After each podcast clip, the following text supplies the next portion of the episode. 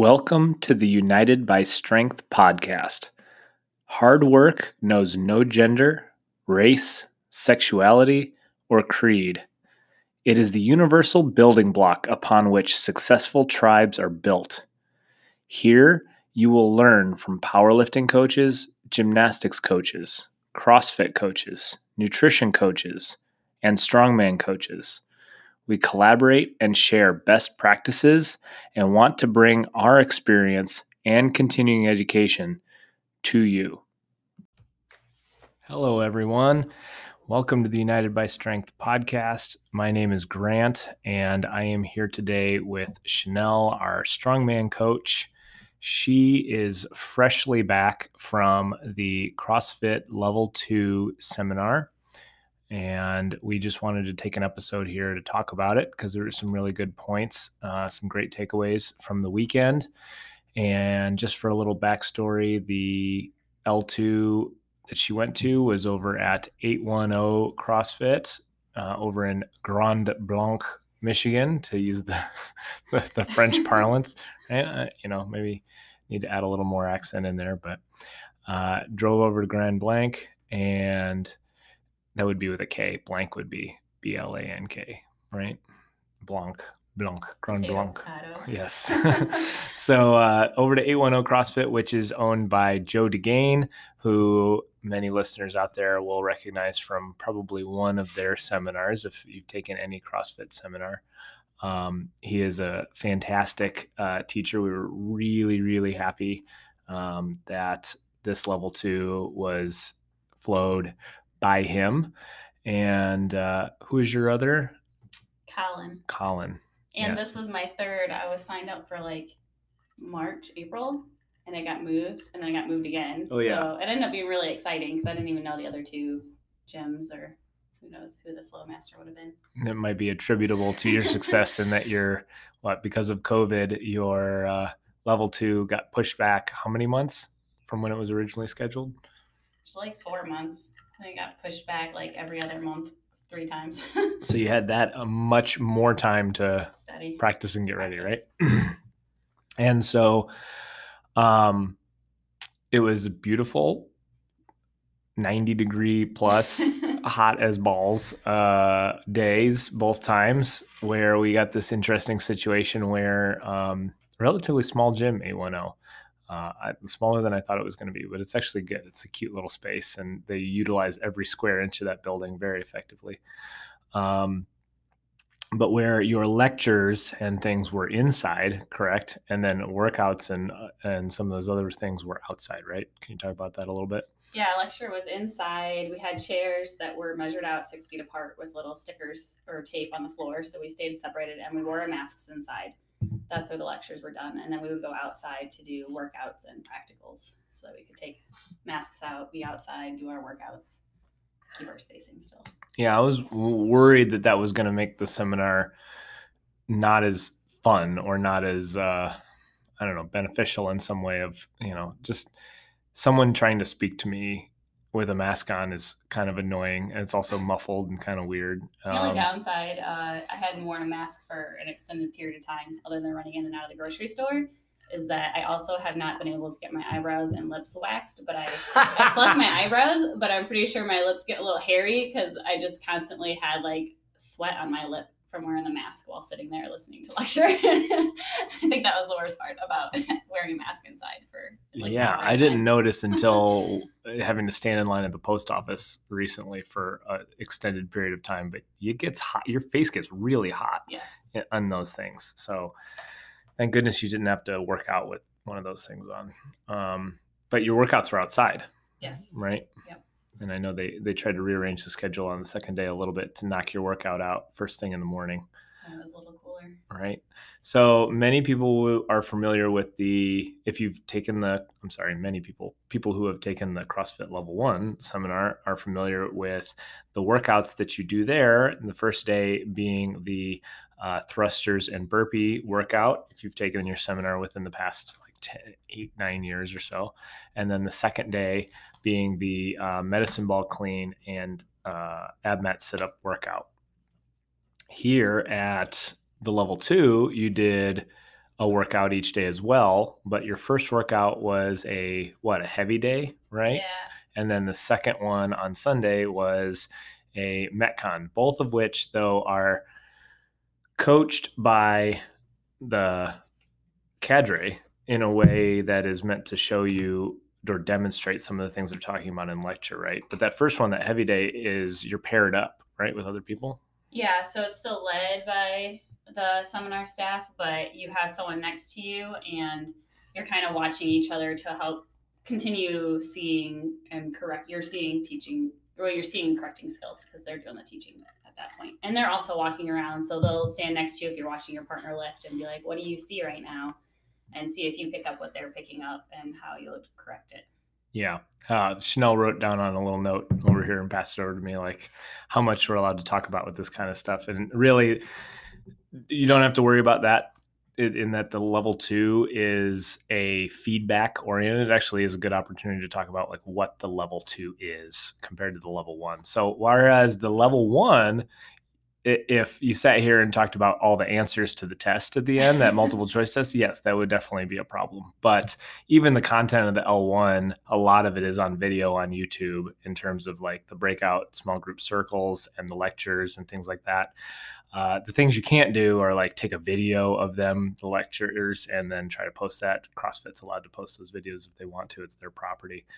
Um, but uh, in terms of like the content of it, and it's not a big deal other than the tests. You don't have a multiple choice like proctored test for the L2. You do have a check on learning test, which we're going to take here online.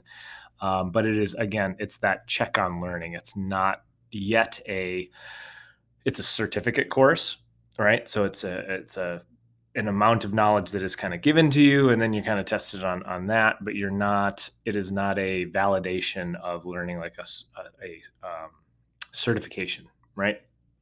So uh, the l2 compared to the l1 is very much about assessing and giving feedback on your ability to coach whereas the l1 is all about like what is crossfit what is fitness what are functional movements. It's showing you what the kernel the the foundation of this methodology is. And then the level two is sort of looking at your ability to apply it and then giving you critiques and feedback in terms of your ability to improve that giving you a direction forward. Um, and so the the L2 is not as much of a, other than obviously the intellectual property of the lectures that you're going through and things. It is not, but even then, that the manual is open source. It's online. You can look it up. Um, it is uh, way more just about feedback to coaches. And as you saw, they do compared to the L1, the instructors do a lot less talking and a lot more opportunity for you to be out there doing something and then they're giving you feedback on what you just did. You want to talk a little bit about the difference between like how the lectures related to the L1 and then like the breakout sessions for whereas you know you're getting kind of shown what to do in the L1 and then in the L2 what what you kind of did in some of those breakouts. Yeah, I, I mean there are still a few lectures and they kind of piggyback off of the level 1 but just go into more detail or from a slightly different point of view.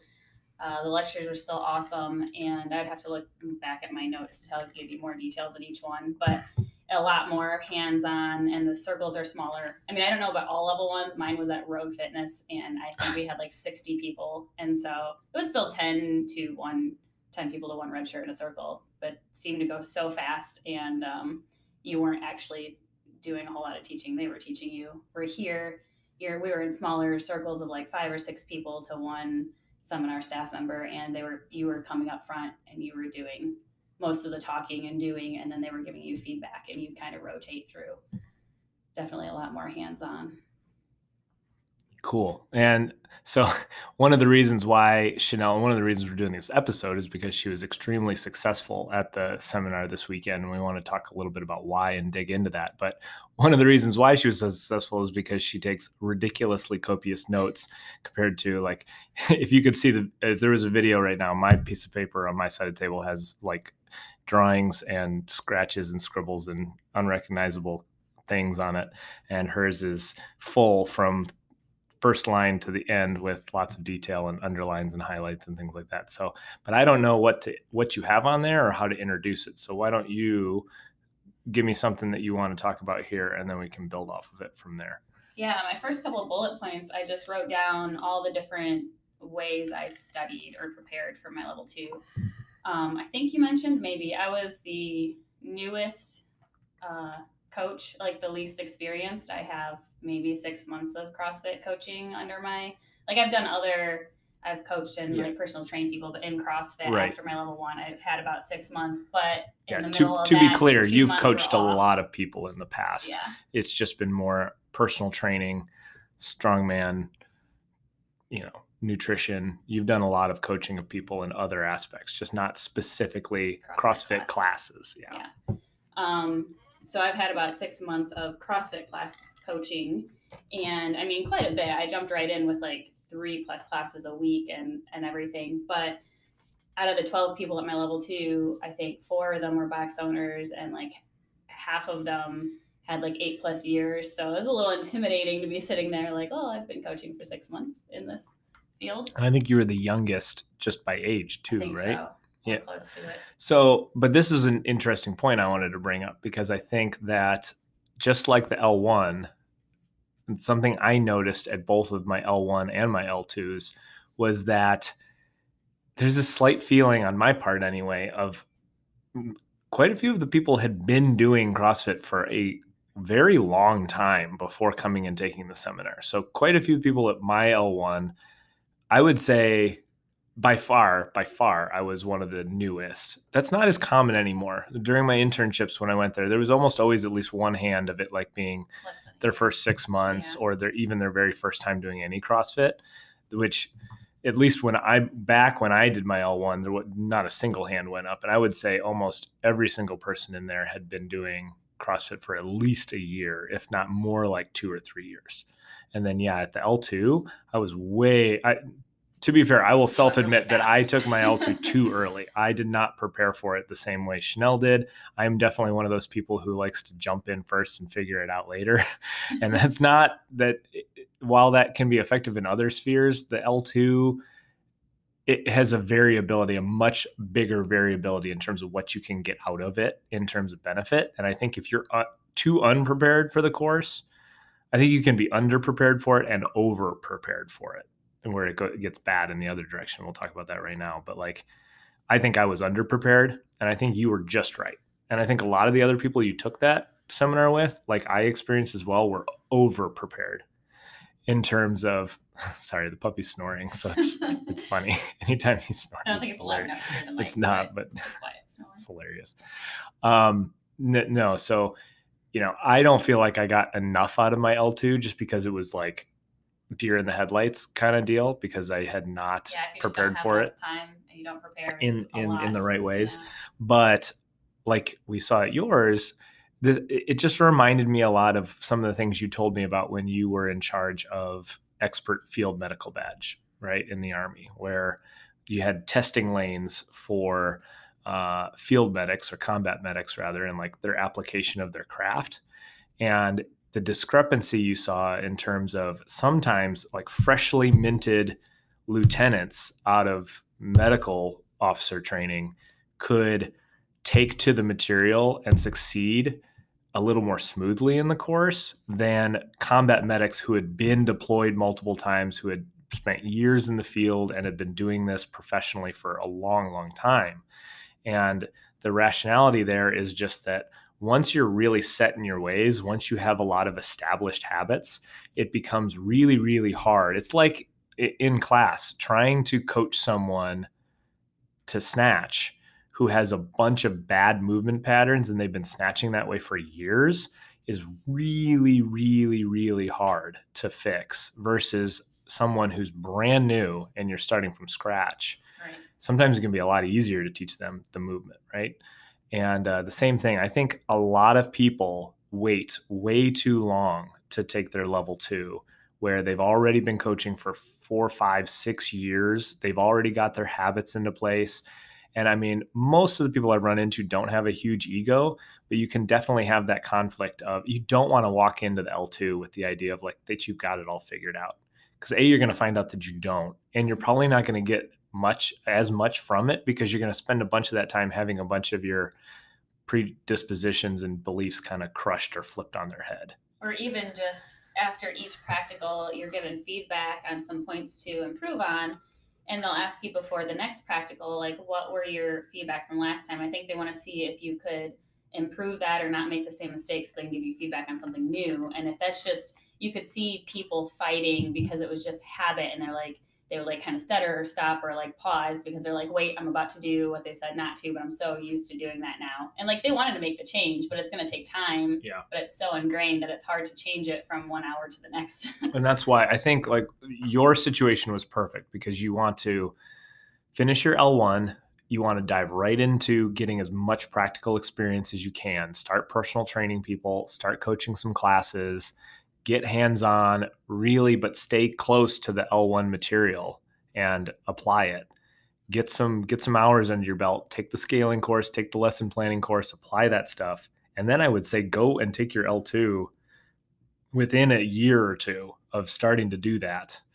And that way you're getting a check on your ability like you've now gained some experience and now you're really getting critique of that and then even more you're getting to see where your weaknesses or natural weaknesses are developing, where your natural strengths are, and how to go forward from there. And I think that can like just um, shoot you forward. Versus, I think some of these people who had been go- had been doing this for a really long time might actually leave not with a negative experience, but with like a oh crap, like I need to go back and like undo a bunch of this stuff. Like it almost feels like you have to go back and rework things. Um, versus you know having a whole bunch of new tools to then run faster with i don't know yeah. but go ahead and hit one of your other points here so, so, you don't spend the whole time on i one. mean we printed the l2 participant study guide whatever the title is of that so i went through that like a while ago but i was like this would be better as it gets closer other than the movements and faults but like a lot of the other details of the class i wasn't too worried about right away uh, you have made a level two prep packet for the coaches at our gyms as an option, and that has links to a lot of the little L1 and L2 video clips on YouTube that CrossFit puts out. Um, and I watched those a little while back and then I rewatched them, I think the week before, like last week before I left, I watched a lot of those. And that really helped after studying again and going back and looking and watching that person move and then pausing it before the staff member said anything to see if I could catch the correction hmm. and um, figure out a way that I would correct it and then push play and see if it was the same thing that they were about to say and that was kind of a fun game to play.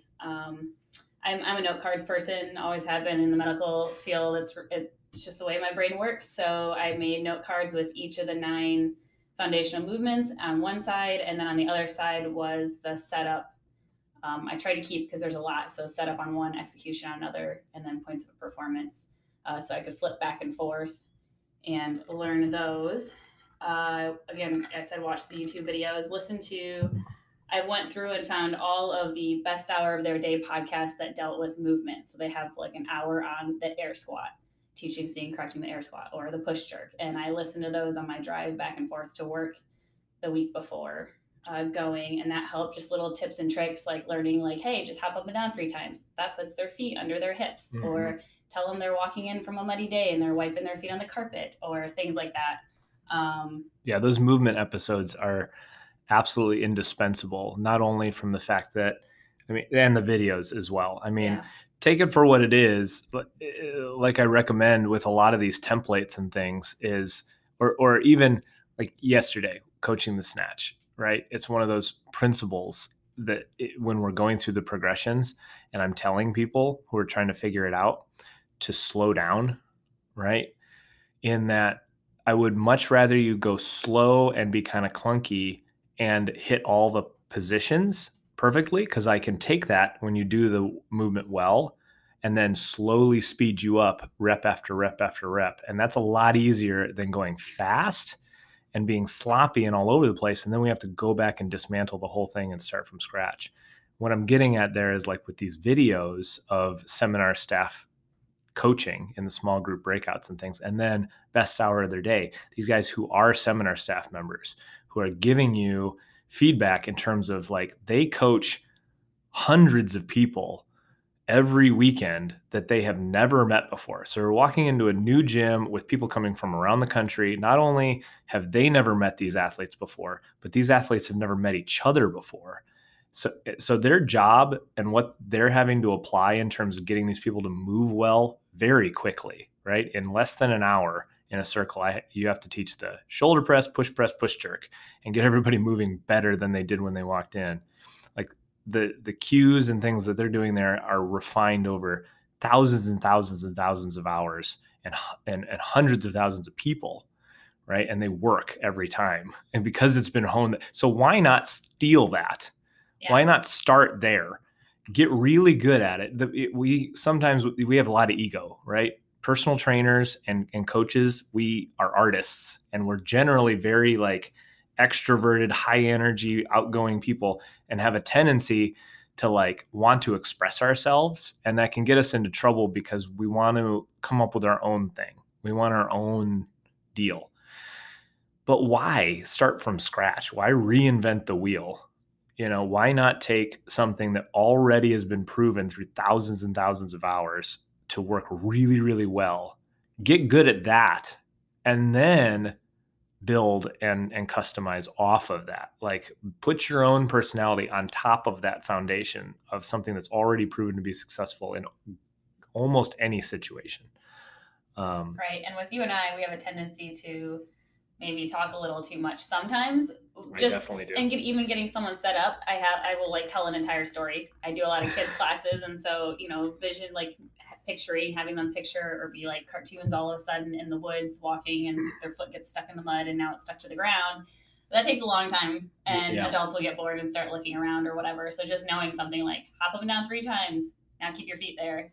Super quick, short to the point, get them where they need to be. Um, yeah, I kind of felt like I was almost cheating because I, I had listened to the best hour of the day episode so many times and watched those YouTube videos, the CrossFit YouTube videos, so many times I did. I just stole a lot of the things that they would do or say, but it works and it keeps it short, simple, and you know that it's um, that the CrossFit staff, the seminar staff are going to like it. It's what they use. And it's almost so. like a cheat sheet because a lot of times in those episodes, they're talking about the things they see. Right. They're like, we see every weekend this person does this or says this. And much. it's like, great. I know I'm definitely not doing that. but it is. And I, I do, I sit and think like, I want to come up with my own thing. And I think mm-hmm. as, you know, more experience, you'll be able to come up with your own short cues that are yeah. more personalized. But no, I've heard it put very well in terms of like bandwidth, right? There's so much happen, like when your computer goes slow versus when it moves fast, right? Is like there's so much happening in a class, like in a circle of eight people, and you're trying to teach them the push jerk, right?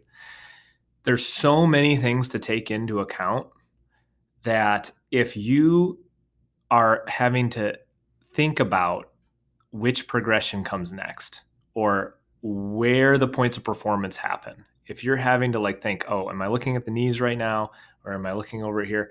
If you're having to think about that, then the way you're talking is going to be clunkier. You're going to miss words. You're going because eh, you only have so much bandwidth.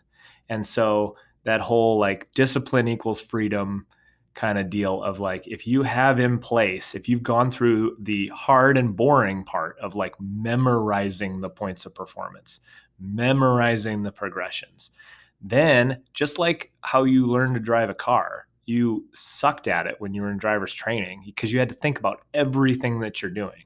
And now you look out on the highway or like when we walk here to work how many people are driving by us like eating something on the phone staring like or and yelling at their kid in the back seat and they're not dying. Right. They're still going straight down the road. It's because they have ingrained those patterns and they don't even have to think about it. Okay, don't jump too far ahead. Hit your second point.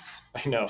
I'll We're get off my soapbox. on just what I did to study for this. All right, all right. I'm drinking my coffee. So, the last uh, little bit towards the last uh, two or three weeks beforehand, as we were getting closer, it was going back and forth, doing practicals with you.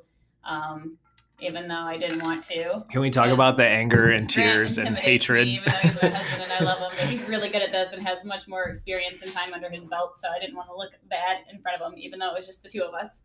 Uh, so we would go through, you know, he's like, talk me through the air squat from setup and then hit all the points of performances and then give me feedback. And he wanted me to, you know, he told me have a verbal cue, a visual cue, and a tactile cue for each point of performance. So at least at the minimum, you have three ways to correct one problem for each fault that you could see. Uh, so we started doing that just together the, um, by ourselves together. And then I took that and I kind of started typing it up into a script because I sometimes I'd forget and I'd be like, wait, what did you say? What was that cue you used? Uh, and like you said, the more you kind of have memorized initially, it kind of frees you up to actually see stuff because you're not, you don't have that thing, that cue is just going to be natural to say and you can slowly add more. But that way I don't have to be thinking about like, oh no, their heels are coming up. I know I can say heels down, but what are the other two ways to correct it? What if heels down doesn't work? But having a script of like three ways to fix one fault. Um, and I have that typed up. So between the L2 prep packet Grant made and then the L2 script that I eventually typed up for myself, um, those were huge helps. And then those videos and the podcasts and just working with other coaches. I mean, just you because we're all kind of separated right now, but if you can get with other people and practice back and forth. Um, I get really nervous and worked up before uh, courses or tests, but I think it pays off in the end because I was able to relax more and take in what they were saying in the lectures and not be. You still get butterflies right before you have to go up and do your practical, but I wasn't as nervous, I think, or like running through things in my head as I would have been if I wasn't as prepared. Zooming back out, I think you have hit on something really interesting uh, that's kind of unique to our current circumstances, which is that right now, many coaches in any discipline, not just CrossFit, around the country right now, are not coaching very often, right? We're either out in a park or gyms are closed or whatever. It's being done over Zoom, which is really difficult and a whole different, different. whole different yeah. thing. And so, yet, and yet, your L2 was not done virtually. It was not done in some other weird way. It was conducted in assessing the same type of coaching that is expected in a non-covid environment right? You're being judged by all the same criteria of your ability to perform in a regular you know verbal visual tactile environment of a crossfit class. And yet you did extremely well. So i think this is an interesting point of two factors here. Of one really zooming out of just having something like a level 2 course doesn't matter what your discipline is the ua whatever weightlifting level two criteria there's certifications all over the place but having something like that on your schedule periodically every couple of years or so to like motivate you to keep getting better because yeah. i mean i don't know but you're one of the only people who's actually used that level two prep thing that I made, right? A lot of these things that are out there, I can see the logistics of who's opening them and looking through them. And like, there is a huge difference between someone who has a goal, right? We see this in training all the time. There's a reason why, you know, sometimes we'll encourage a client or an athlete to sign up for a competition of some kind, even if they aren't that competitive, even if we don't care at all whether they, you know, there's no ambition of winning this thing, but having something on, or even like for most CrossFit athletes, the open every year, right? It helps many of them focus their training on getting better for something. Having that thing to work towards motivates you to do things that you otherwise could have easily blown off, right? Right now, because the CrossFit level four certification is not I don't know when it's coming out. And uh, you know, I talked with Joe this weekend about some things, and we're we're you know we're going to take a break on that stuff for just a little bit because we're not you know we can't really be in the gym right now. We're not sure when these certifications are going to come back out. I'm thinking about signing up for the starting strength seminar because Rip don't give a shit.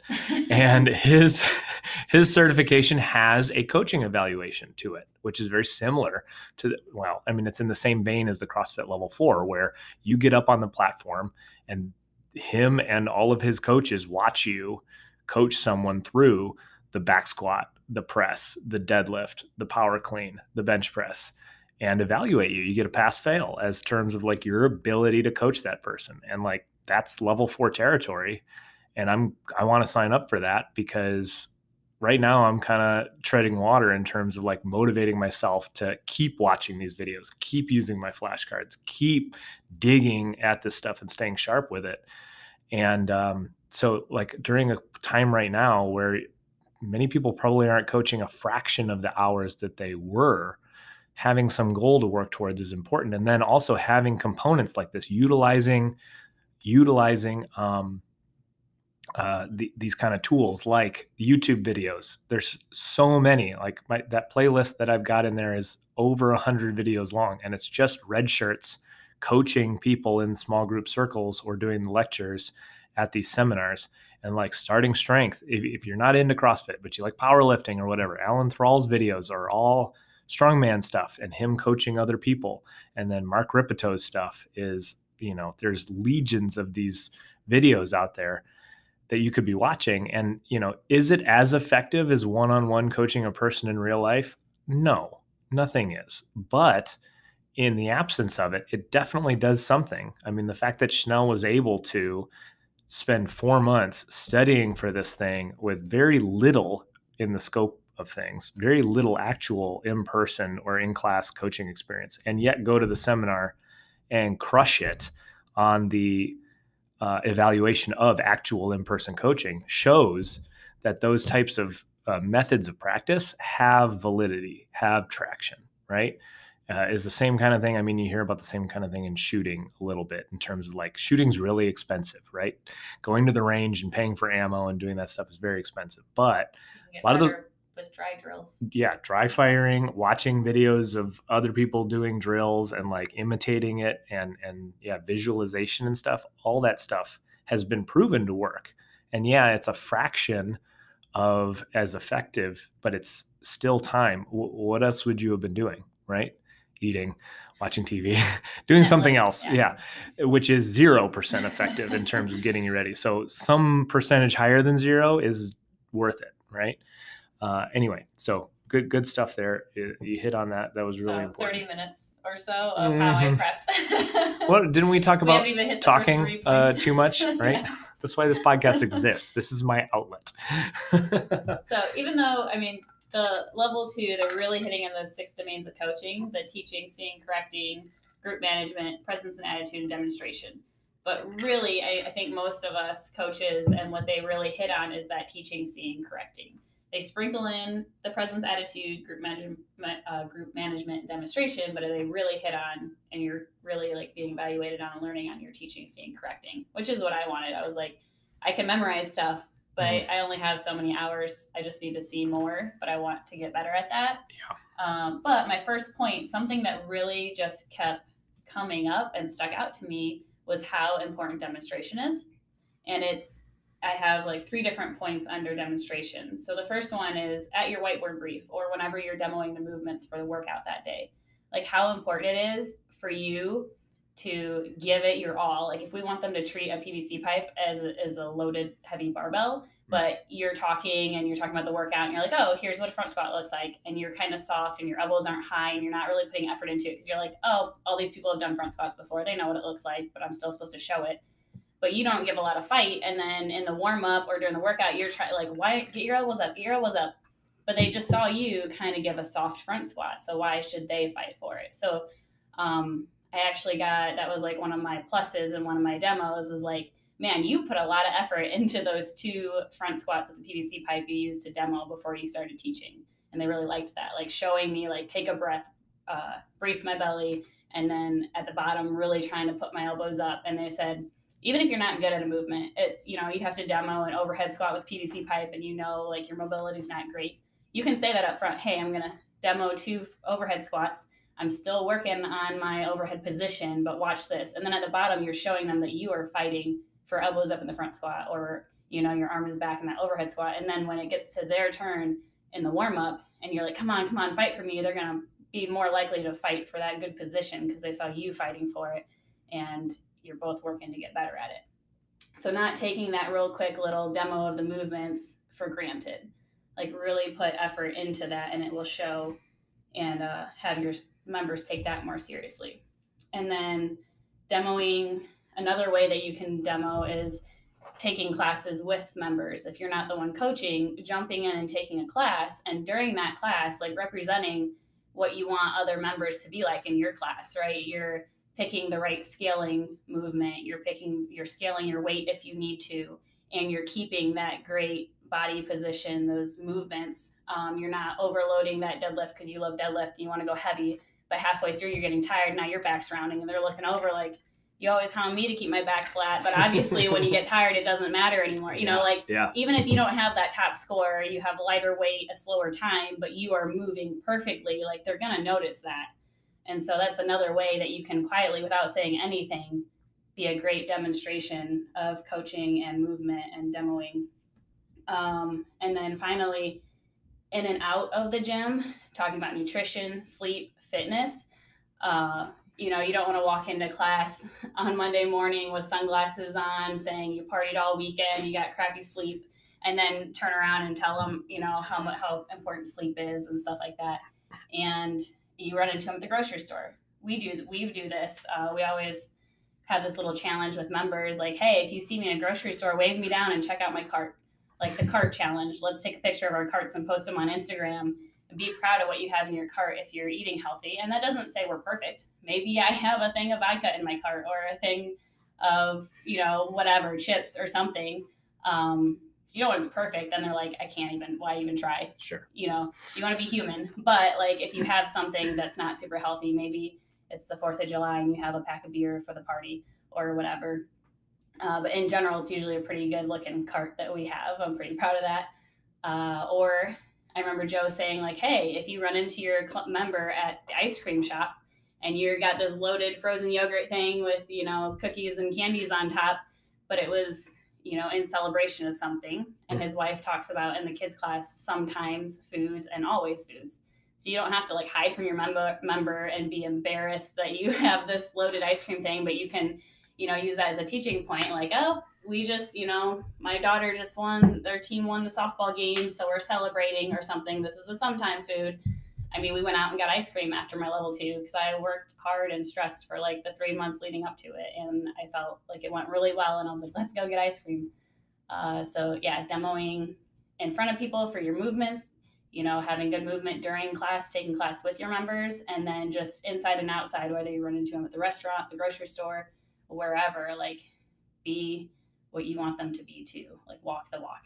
And that just kind of kept coming up over and over again in little parts of the class and i thought that was really important Yeah, I mean that's that's really profound, and that could that could be easily a podcast or two in and of itself. But I mean, there is multi. Uh, I had a long conversation with the owner of where we're at right now the other day about the unique circumstance now during you know quarantines situation where we do have some part classes, but this idea of demonstration and it going way beyond just showing a movement at the beginning of class, but where that's a lot of where the community uh, and leadership, very especially aspects of your your gym, come into play. I mean, every famous and very successful gym that you can think of, CrossFit or otherwise, is characterized usually by an extremely charismatic, extremely um, you know motivational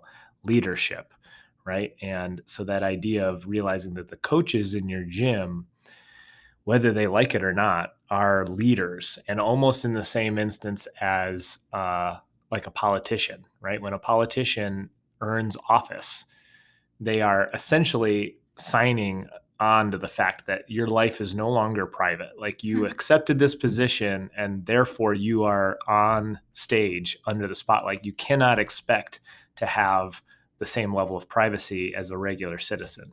And in some ways, within the gym, that's applicable to coaches. You know, like whether you like it or not, it is human nature for every member in the gym to be looking to the coaches for what am I supposed to be doing? Right. We had that conversation where a member had said, I want to look like Chanelle. What right. you do? right. Well, and that's so that's the thing. How But that if that person doesn't know what her daily habits are or what's going on with that but at the same time you want that though you want your members to be like yeah i want to look like my coach or yeah i want to be like my coach you know that's why one of the reasons why they stick around. Like it or not we are still evolved creatures right? The, the pack is led and the other people in the pack want to be that leader or be like that leader and that helps to drive things forward. And so that yeah that principle of demonstration is profound well beyond just the surface factor of showing people how to front squat. Yeah.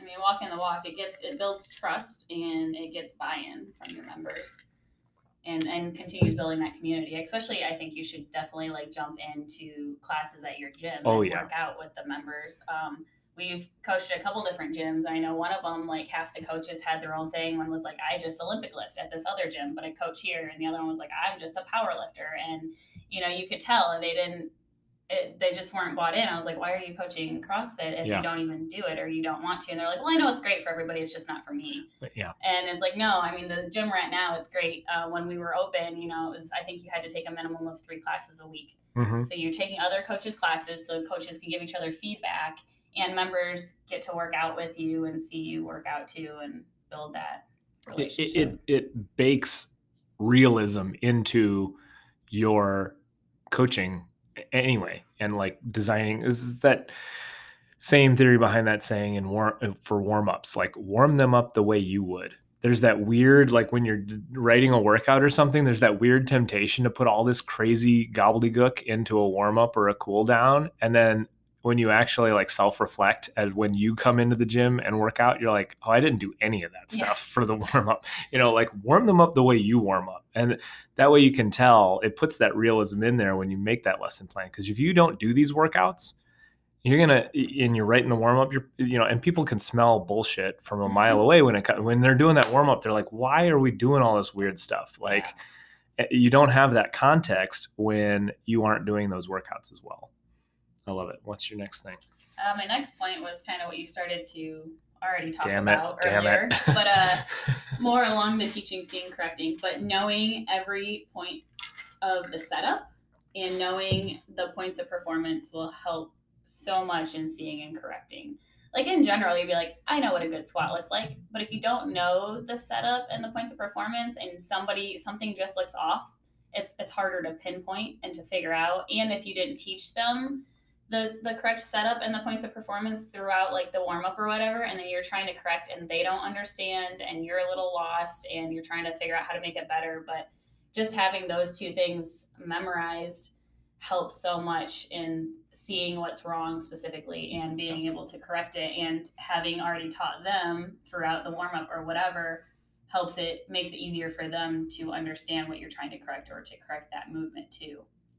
Yeah. Um, and I had the uh, I had the problem of being like looking. There's that macro, micro, macro, and I'm still working on that. And that was part of my final evaluation um, input, which I appreciated because it was the opposite of what I was doing. So I was had like the bouncing eyeballs, um, just trying to see the whole class when they moved and trying to find what's wrong. And you know, when you, I think both Joe, probably you, I think I heard on Best Hour of the Day, like if you try to see everything, you end up seeing nothing. Yeah. And that's what I was doing because I didn't want to miss anything and I didn't want to leave anybody out. But like movement would happen. I'm like, well, I, I guess that was okay. Or it's nothing, no one's going to get hurt. I don't see a majorly rounded back, but I can't, how do I make them better until, um, I was going to say something else, but so I kind of went in the opposite direction. So at my, in my final eval, when I'm teaching, seeing, correcting a group at the level two, I did very well at zoning in micro, Mhm. watching somebody like, and that point of that's what I was gonna say. That point of performance, knowing the point of performance and setup, help you kind of like evaluate and go up the body. If something you know, you can like look at the feet. All right, those are good. Look at the hips. Okay, that's good. Oh, there's the bar path. That's where something's wrong. Yeah. So as a new coach, especially, it just helps me to have that in my head to be able to kind of see what's wrong. But then I was kind of really focused in on one person and helping them, but everybody's still going through the warm up every time I say go.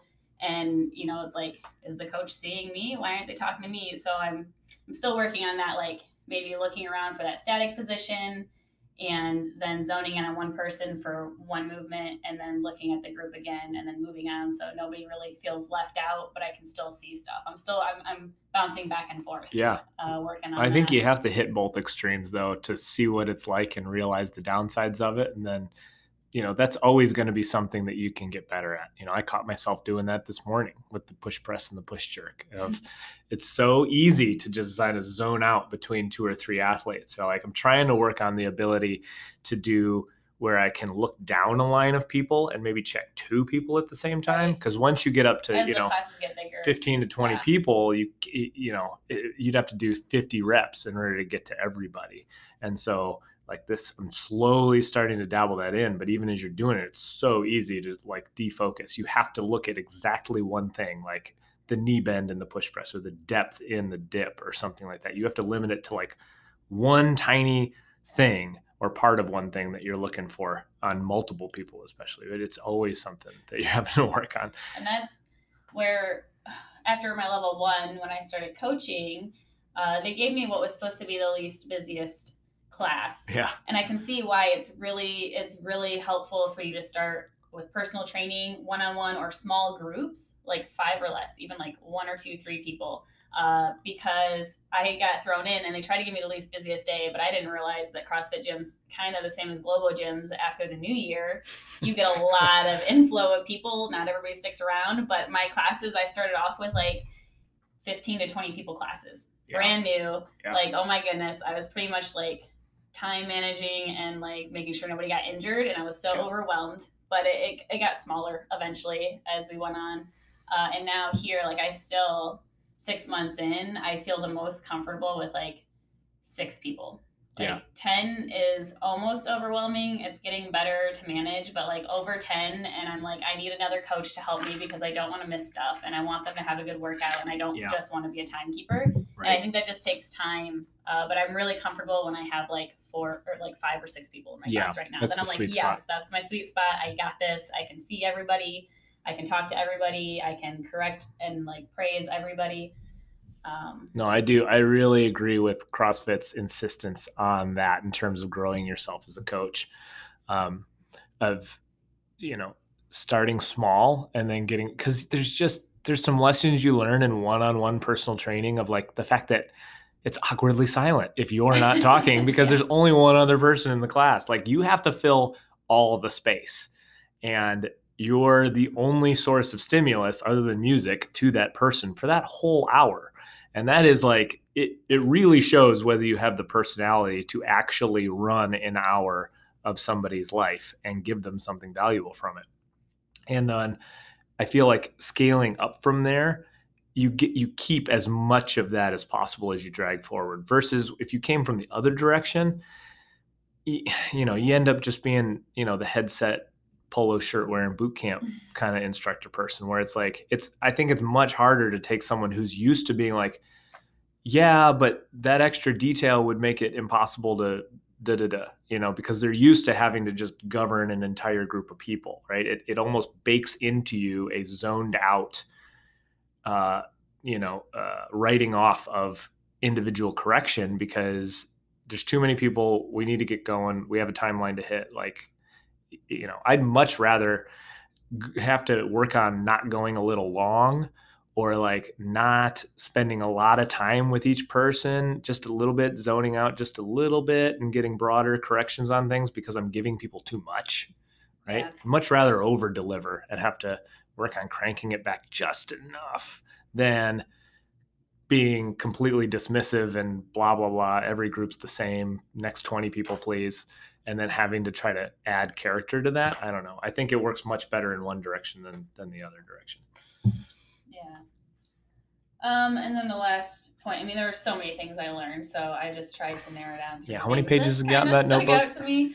So the last one is um, being relentless, being relentless in making movement better. And I've heard that plenty of times. Uh, and I struggle with that a little bit because I don't want to feel like I'm constantly hounding someone or like overwhelming them or something. Like I still want them to have fun. And I mean, you can definitely do that. Being relentless doesn't mean to be mean or something. I almost feel like I don't want to like invite invade their privacy. I don't know. I have this weird thing in my head I'm still trying to get over with like uh, being relentless because I want to improve their movement, but I don't want to overwhelm them or have them feel bummed at the end. And maybe it's the way you give it. Um, and sometimes it helps just to knowing the people as I'm getting more comfortable at the Yeah. gyms here and knowing each person's personality. I know kind of how to approach it and how much they can take at one time. And uh, again, knowing multiple cues, even just one of each of those visual, verbal, and tactile will help you be relentless because maybe you're being relentless, but your whatever cue you're giving them isn't working. So no matter how relentless you are, they're not going to get better. But the more ways you know how to correct a fault, Yeah. the better it's going to be. And then just when you make a correction, like staying and watching to make sure that it actually works. Yeah. And not being afraid to try something. Like all three of these kind of come together. So like if you're like that squat looks a little funny, try to move your feet out and then it gets worse. Never mind, never mind. Move your feet out. You don't have to be like, oh, I said that. Now I have to stick to it or they're gonna think I don't know what I'm doing. You know, um, or you tell them to move your feet out and then you turn around and walk away and you don't know if it got better or not. So being relentless, knowing your points of performance, different cues for each fault, and Yeah. um, playing and not being afraid to play around with all of that together to help improve Yeah. movement. Right. Well, and I think that's kind of going back to the previous point a little bit, but that's where starting with personal training can really, really help because when you only have one person and, you know, one set of movements on your, you know, lesson plan, it's glaringly obvious when you're only with one person whether they got better by the end of the session or not. With a big group of people, you can kind of hand wave and i was going to say a little bit about like community. I think what you just said relates a lot to the community aspect of where you're at because we've noticed the difference between just a couple of gyms of where like in some circumstances that community or the mindset of the members is like oh the coach is going to come around and coach me and they're going to try to make me better in this stuff. And then in other cultures depending on how it was grown it's a lot more like the coach is really here to like put good music on and and run the clock and i'm just here to sweat and like this is you know you know very much more of like a boot camp mentality of like i'm here to just you know talk with my friends and get sweaty and like that's all that matters about exercise. And so when you try to give them corrections they're like yeah got it. You know they just think you're like checking the block of like trying to justify your paycheck of like you're just coming around to say shit because Right. that's your job.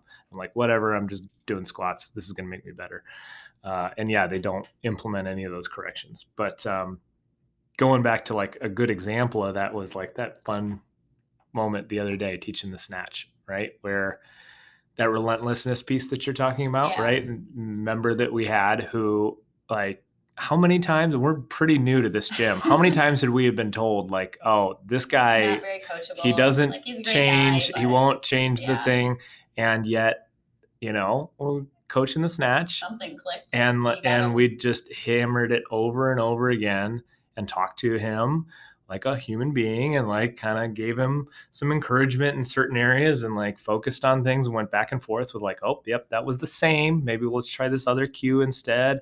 Okay that's a little better.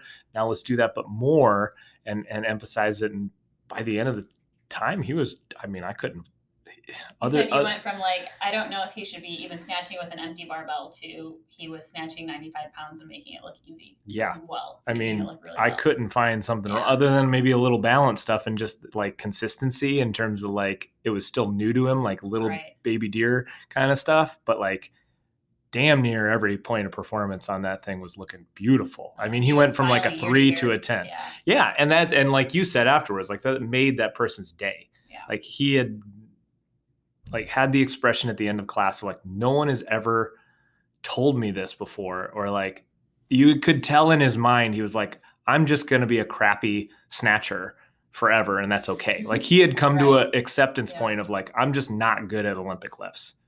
And then by the end of that day he just saw that he can actually not not just be competent at it but actually do a really good rep and many of them in a row.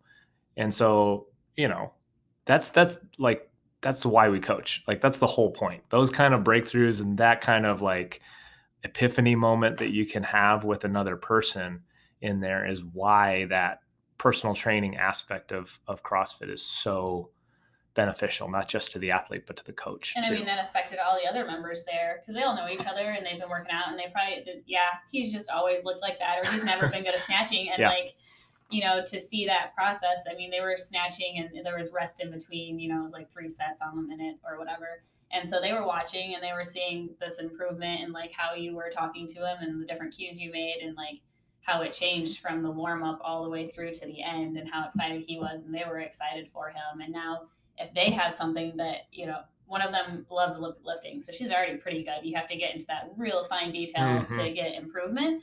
But there's other areas like she was talking about Wednesday we deadlift and she's like, oh man, I'm not good at deadlifting, great at snatching, but now she has buy-in that if you help her with that deadlift, if you try to correct her that you know what you're doing and that you're going to be able to help her get better on that movement. Even though we're fairly new coaches here still. But That's I think that was point. a big win for everybody in the class to see that happen. Agreed. I love it. You got anything else? Um, I mean, I'm sure there's so much more, but those were like the demoing, knowing your setup and your points of performance, uh, knowing multiple cues for one fault, and being relentless. Um, and back to demoing. Just be what you want your members to be. I love it. Well, perfect. I think that puts a nice little bow on this. That was, you know, how to not just survive your L2, but be a quote varsity level coach at oh. your L2. I was going to say, oh, and uh, Joe DeGane and Colin Theed are awesome. I've had them. I had them both at my level one. I think there were like six staff members there, but I had both of them. And then Joe also coached the uh, kids class, and that could be a whole nother episode. I used even kids cues in my level two. Those work great for even adults. yep. And so what you'll notice is a lot of these points were very similar to the study points from our episode on passing your level three. So just a little different context. But thanks everybody. I hope you enjoy it. Take some good things from this. We'll see you next time. Thank you for listening to the United by Strength podcast. We hope that you enjoyed the information that we were able to put out today. Please take from it what you want and leave what you don't. If you have feedback for us, please send it to United by Strength Podcast at gmail.com. Please leave us a review if you have the time. It really helps people find the podcast and allows us to grow our base of listeners.